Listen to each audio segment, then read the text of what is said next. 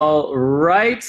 Uh, welcome to the God is Awesome podcast. Karen, it's so glad, I'm so glad to have you here. Yeah, I'm glad to be here, Aaron. All right. If you're joining us today on the God is Awesome podcast, uh, this is a podcast where we go over uh, regular everyday Christians and their testimonies of how uh, not so everyday eternal God has changed and rocked their lives.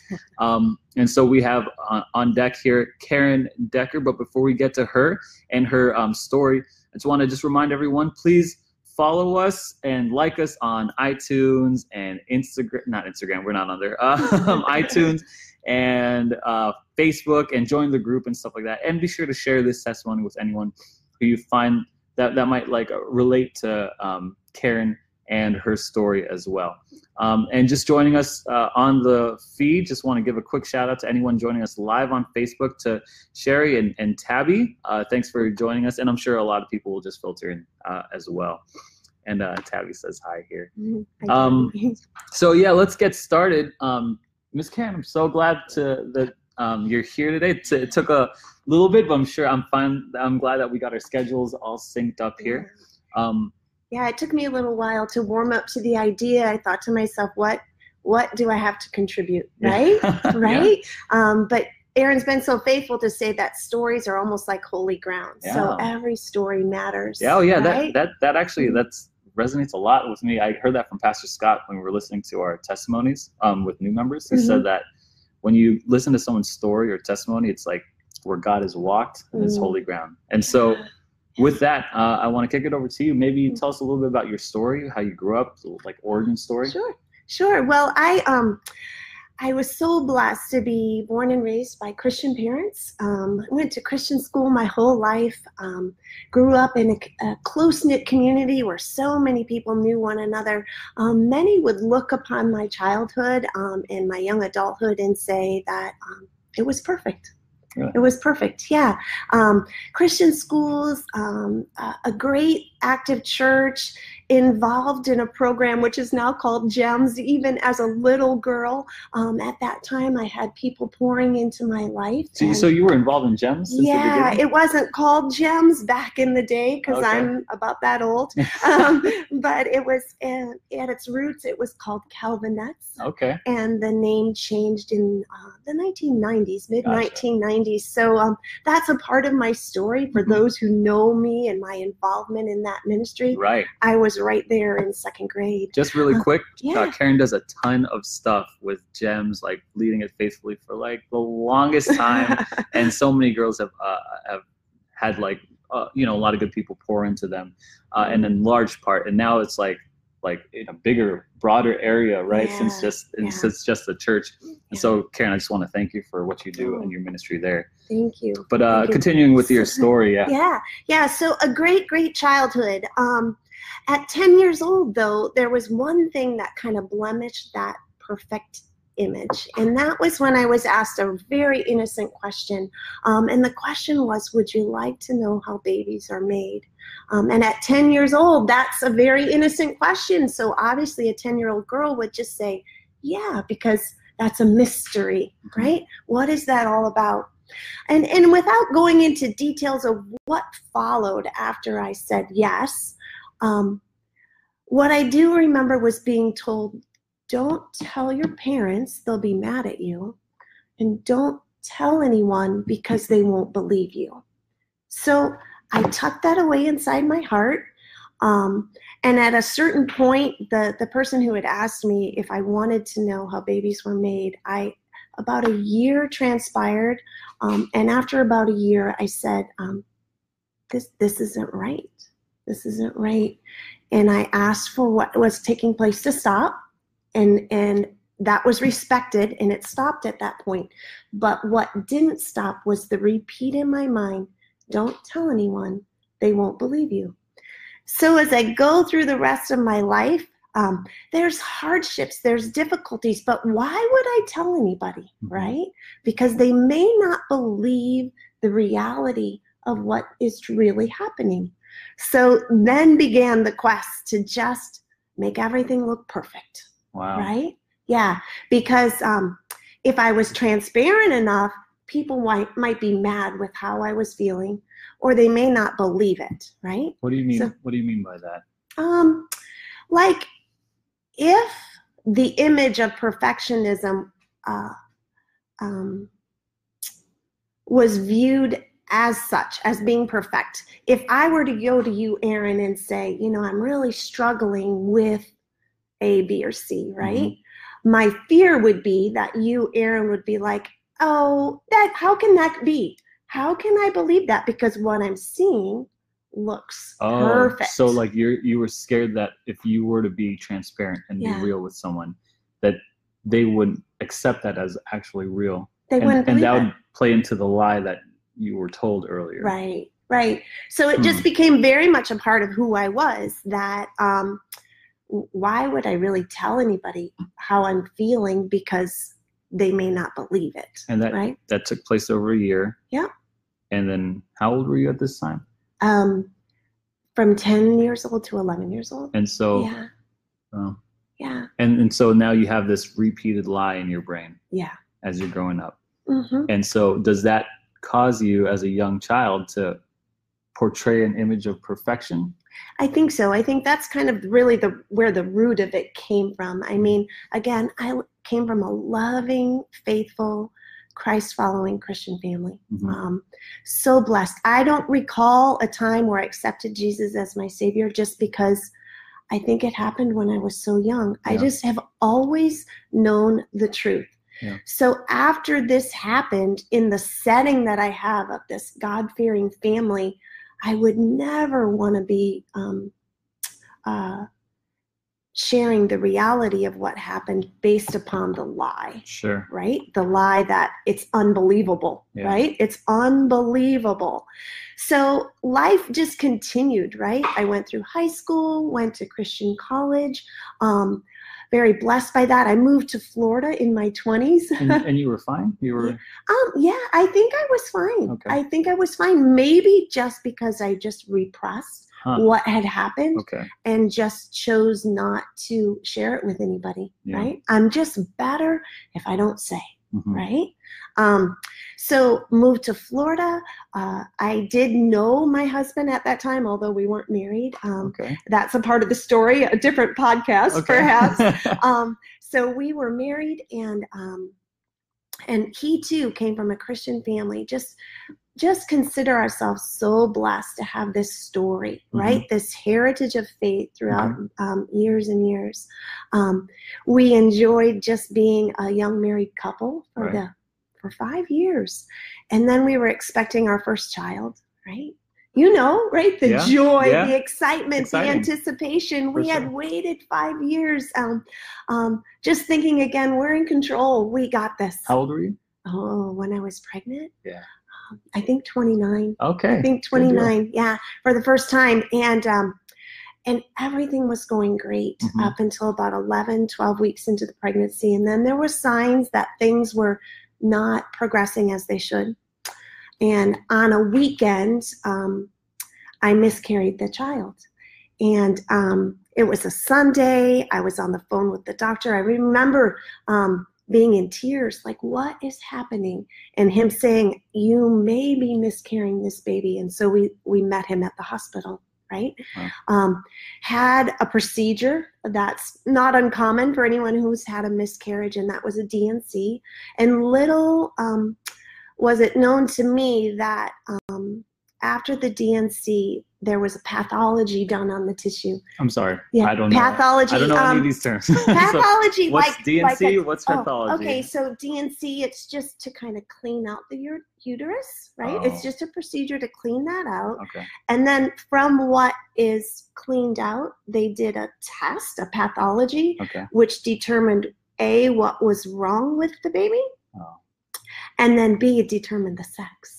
So I'm the mama of a little girl. Um, so I know that it's a little girl. But then in the story, afterwards, just those feelings of like having lost a child, like, why would I tell anybody the hurt inside of me?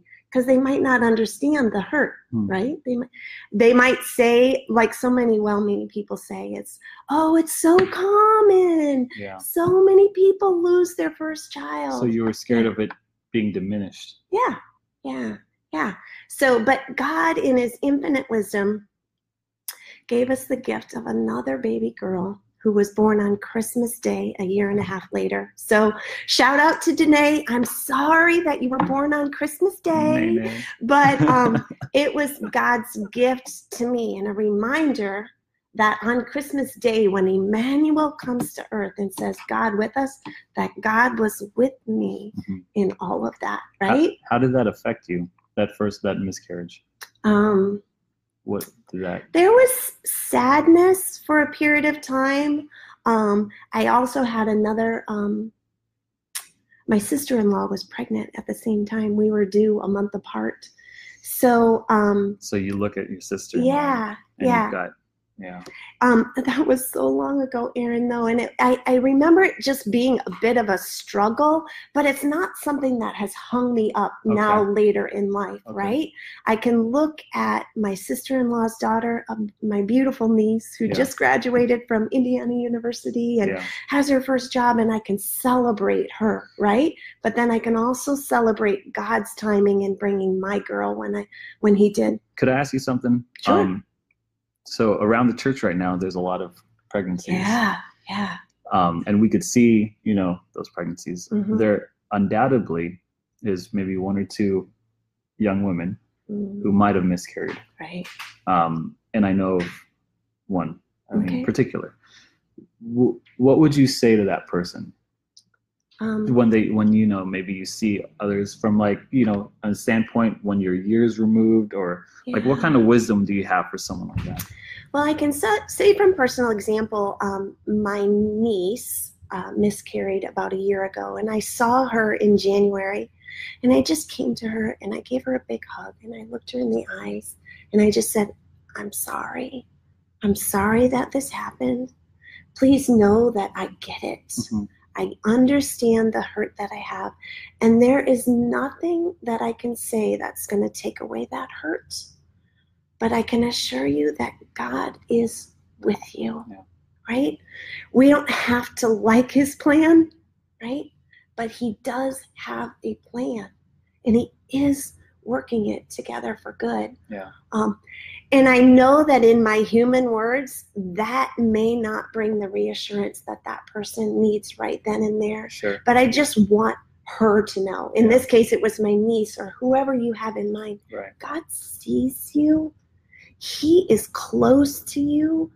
He um, he hurts right along with you, but he's reminding you, "I got you, sweet girl. Yeah. I still have a plan for you. Just keep trusting in me. Yeah. yeah. Keep trusting. Amen. So Amen. yeah, um yeah. from there you have you have uh Danae yeah. I have my daughter Danae. Um, my Christmas gift. Um, just um, both of my kids are my joy. yeah I say I say one girl, one boy. I have a favorite daughter. I have a favorite son. and they they are quick to say, "But I'm your only daughter," or "I'm your only son." And I say, "But that makes it easy, Yeah. right?" no, Yep. but in all truthfulness, they are gifts. Um, children are a gift from God. for sure Um, but as you raise children, um, sometimes too that perfectionism comes right in because we can clean up and look really good on Sundays, can't we? Right? Yeah. Or when we come to Bible study, or when we um, pour into maybe a ministry, like we can just say, "Oh yeah, life is good, everything's great." Um, so that perfectionism would just play through as I um, uh, homeschooled my kids. Um, how does and- that how does that look when your perfectionism Um, carried out into homeschooling your kids yeah. what does that look like Oh, I had big standards. Oh. we had to check all the boxes. Sure. It all had to be done.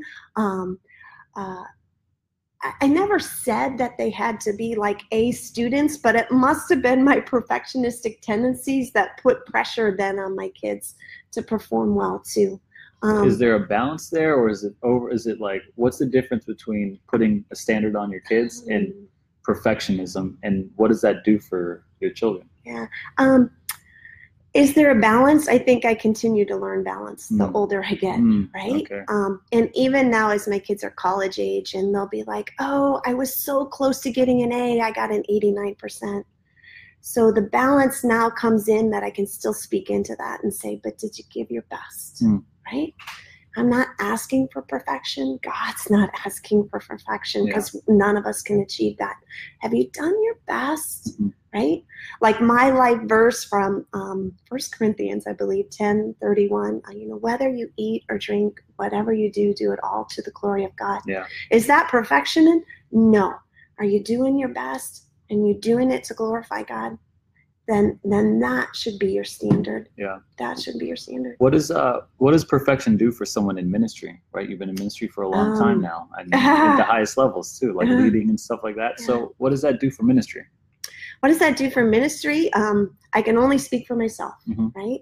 That perfectionistic tendency means, um, has meant for me that I carry the weight of all of it. And, and by no means then am I saying nobody helps. A lot of times I'll be quick to say, I got it. I got it. It's under control, Sure. right? Um, so perfectionism in ministry can wear people down, Yeah. right? Yeah. Right. you, has there been a time where you felt that? Yeah, oh for sure. yeah, somebody asked me. Um, we had a little event on Saturday for girls, and one of the ladies asked me, "How long have you been doing this?" And I had to think for a while. You know, um, you know, here at Sunlight, I've been kind of serving since that since Pastor Scott came. So Yeah. we're looking at 15 years. Yeah. yeah. In Gems for 12 years, and she was in awe of that. And hear my heart, I'm not looking for awe Sure. right? I'm just serving, Yeah. right? And doing the best that I can. But as I've continued to serve, I realized I can't keep trying to make this look perfect Right. because I can't do it all myself, right? Mhm. That's why we get the privilege of inviting people in. So does that Right. is that when you're when you have perfectionism, you you want to restrict giving out delegation? For me, yeah. for me, yeah, because I have a certain way it's supposed to Sure, look, sure, right? yeah. yeah. but I'm learning um, as I grow as a servant of the Lord, as an, and as I grow in serving Him through ministry and leading others, I'm learning that I have to relinquish Mhm. so that others can develop their leadership skills, so Yeah. others can develop um, their strengths, right? Gotcha. to not always say i've got it under control it's perfect right um, because at the heart of it it's robbing others of their ability to serve well and to rise to what god is calling them to Yeah. does that make sense Oh yeah, for sure. Yeah. So Yeah. so why the why the need or the drive for perfectionism? Like why Mm. you you know right cognitively you Mhm. know that it's not something that you, we need to hold on to and yet Mhm. like why why do you or anyone not just you particular but we're here right? Why are you so drawn to perfectionism? Why, why is it such a a motivator in Yeah. life and has been or you know maybe diminished over years or like what's what's going on there? I can think there's perhaps twofold reasons um, one from the flesh and one that's founded on scripture. Okay. So the flesh in me would say, if I'm struggling or I'm having a hard time, I'm not going to tell anybody because they may not believe it. Right? yeah They're always quick to say, "Oh, Karen, you're so good," or "You've got it all under control." Like, Yeah. how could you be struggling? No, you'll be fine, right? what does that do to you when you get that Um, response Again, that too can be like maybe I'm just looking for encouragement, but Mm. can but it also can feel like the way I'm really feeling doesn't matter. Mm. Yeah. Um, but then the other reason, what is perfectionism? How does that play out? Um, it, it boils back to that scripture of doing everything for God's glory. yeah So, so God's not calling for perfection, but He's calling us to do our best. Yeah. Right? Because if we're doing it for God's glory, then we're striving to do our absolute best. yeah Right. wow so what would you say to someone who's struggling with perfectionism keeping a, a front Mm. you know and or i guess there are two two ways of perfectionism right maybe or maybe there's more i don't know there's one you keep the facade up that everything life is great right life is you know everything's on fire but you're like everything's fine Yeah. and then there's the other one where you want to prevent something from going wrong right? So that's kind of the ministry part that I was hearing. And then there's the facade. So what what do you say to someone who's struggling with perfectionism? um, maybe I'm speaking to myself. Find somebody who's safe. Hmm. Find somebody who's safe that What do you you mean can, by that? um, somebody that you feel comfortable, somebody that you know will hear what's on your heart, right? hmm Without judgment and Yeah. won't, and won't diminish anything. Yeah, yeah. And say, oh, come on, just take a deep breath. It'll be okay. Yeah, yeah. Like, Are- what if I don't want to take a deep breath right now? Let me ask you something. You said you you had like a, a Christian upbringing and you know perfect Christian or Yeah. like upbringing. Did people look to you as like a rock, or Um, did people look to you as like like oh she's got it all together? Maybe she could give help me. Like, did you feel the weight of anyone's el- anyone else's like faith or anything like that? Like, did people look I- to you? I don't think so. I definitely not as a child, Okay. right? Because I was surrounded by. I was a Oh, you were in the very culture. Uh, yeah, you know what I'm saying. I was Gotcha. in, and if I were to say to you, I was in a Dutch Christian Reformed culture. Gotcha. I was very much surrounded. okay. Right. Got it. Where I live now in Florida and Mhm. raising children here versus the way I was raised in the Midwest, two different things. Gotcha. Two okay. different things. Perfect. Okay. Okay. So it. did I have people looking to me um, in, through my teen years, my early twenty years? No, No. because because I went to a school much like Calvin College. Yeah. Um, it was And it I- made it yeah. easy to. yeah, like, it made it easy, right? So you're Mhm. not challenged to really live your faith. Yeah. So um, as I go back and look at all these different things that God has put into play, you know, that lie when I was little, Yeah. right? Um, uh, to some of the the heartaches that I've addressed as an adult, to where He's called me now to serve, right? Mhm. Recognizing our sin, seeing our need for a Savior, and now serving. Yeah. I can see um, that all of God's word is true Wow. right? Yeah. Right? So if he says that he loves so much that he's given his son, it's now that I really believe it, right? Mm. And see that that message of his love, that you are loved, period, Mhm. is imperative. Yeah. That people know it to the depth of who they are, Yeah. right? Because if that truth isn't worth sharing, then we've been defeated by the enemy, Yeah. right? So again, that lie as a as a child, don't tell anyone; they won't believe you. I don't want that to play into the biblical capital T truth, Yeah. because what is true in the Bible is so believable. Yeah. It's believable for everyone. And so those promises that God gives us, I think of one right now. I know the plans that I have for you, Mhm. plans to prosper and not to harm you, right? Jeremiah. He yeah, yeah.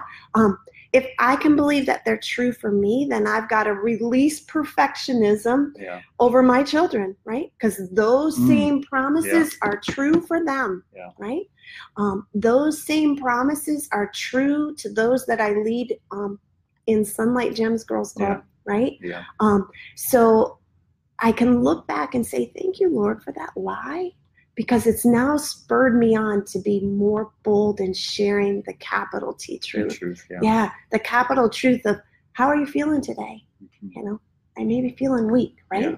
Right? Yeah. Um, because I don't have to pretend like it's perfect. Yeah. Um, you know, if somebody's struggling with having a miscarriage, I can tell them the truth. God sees you. Yeah.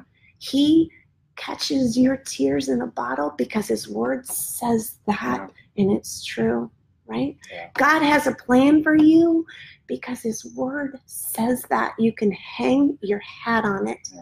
right? Um, so my story as I look back at some of the heartaches and the hurts and sometimes wonder why, I know the why now. It's so that I can keep pointing others to the truth of who he is. Yeah. Amen. So Amen. Dang, Miss Karen preaching today. Miss Karen preaching. Um, I want to thank you for uh, this amazing podcast, and I know it's it's it's very uh, it's vulnerable and it's hard, and um, you know sometimes you just don't you don't you don't want to you know so, you know milieu or stay in the past there, and but uh, but it's really been holy ground, and Thank you for sharing. Uh, I got one last question for you, but before we do that, uh, guys, if you are still with us, we want to just give a quick shout out to everyone who's still with us Tabby, uh, Glenna, Michael, just a, a, whole bunch of you guys.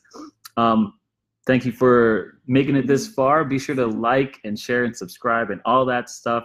And give us some reviews on iTunes. It'd be good. And for last thing, support Miss Karen. Share her story with someone who um, is struggling with perfectionism um, mm. and any of the stuff that we talked about today. So, Miss Karen, uh, last thing, why do you think? And I know you kind of already answered it, and it was such a gospel-filled last thing, but it's it's got to be done. Yeah. Why do you think God is awesome? I think God is awesome because His word is true. He loves His children with an everlasting love. We just have to choose to believe it and then go and live fully in that love. Yeah. Yeah. Amen. Amen. Thank you, Miss Karen. Thank Thanks. you guys for joining us, and we will see you next time. Thank you.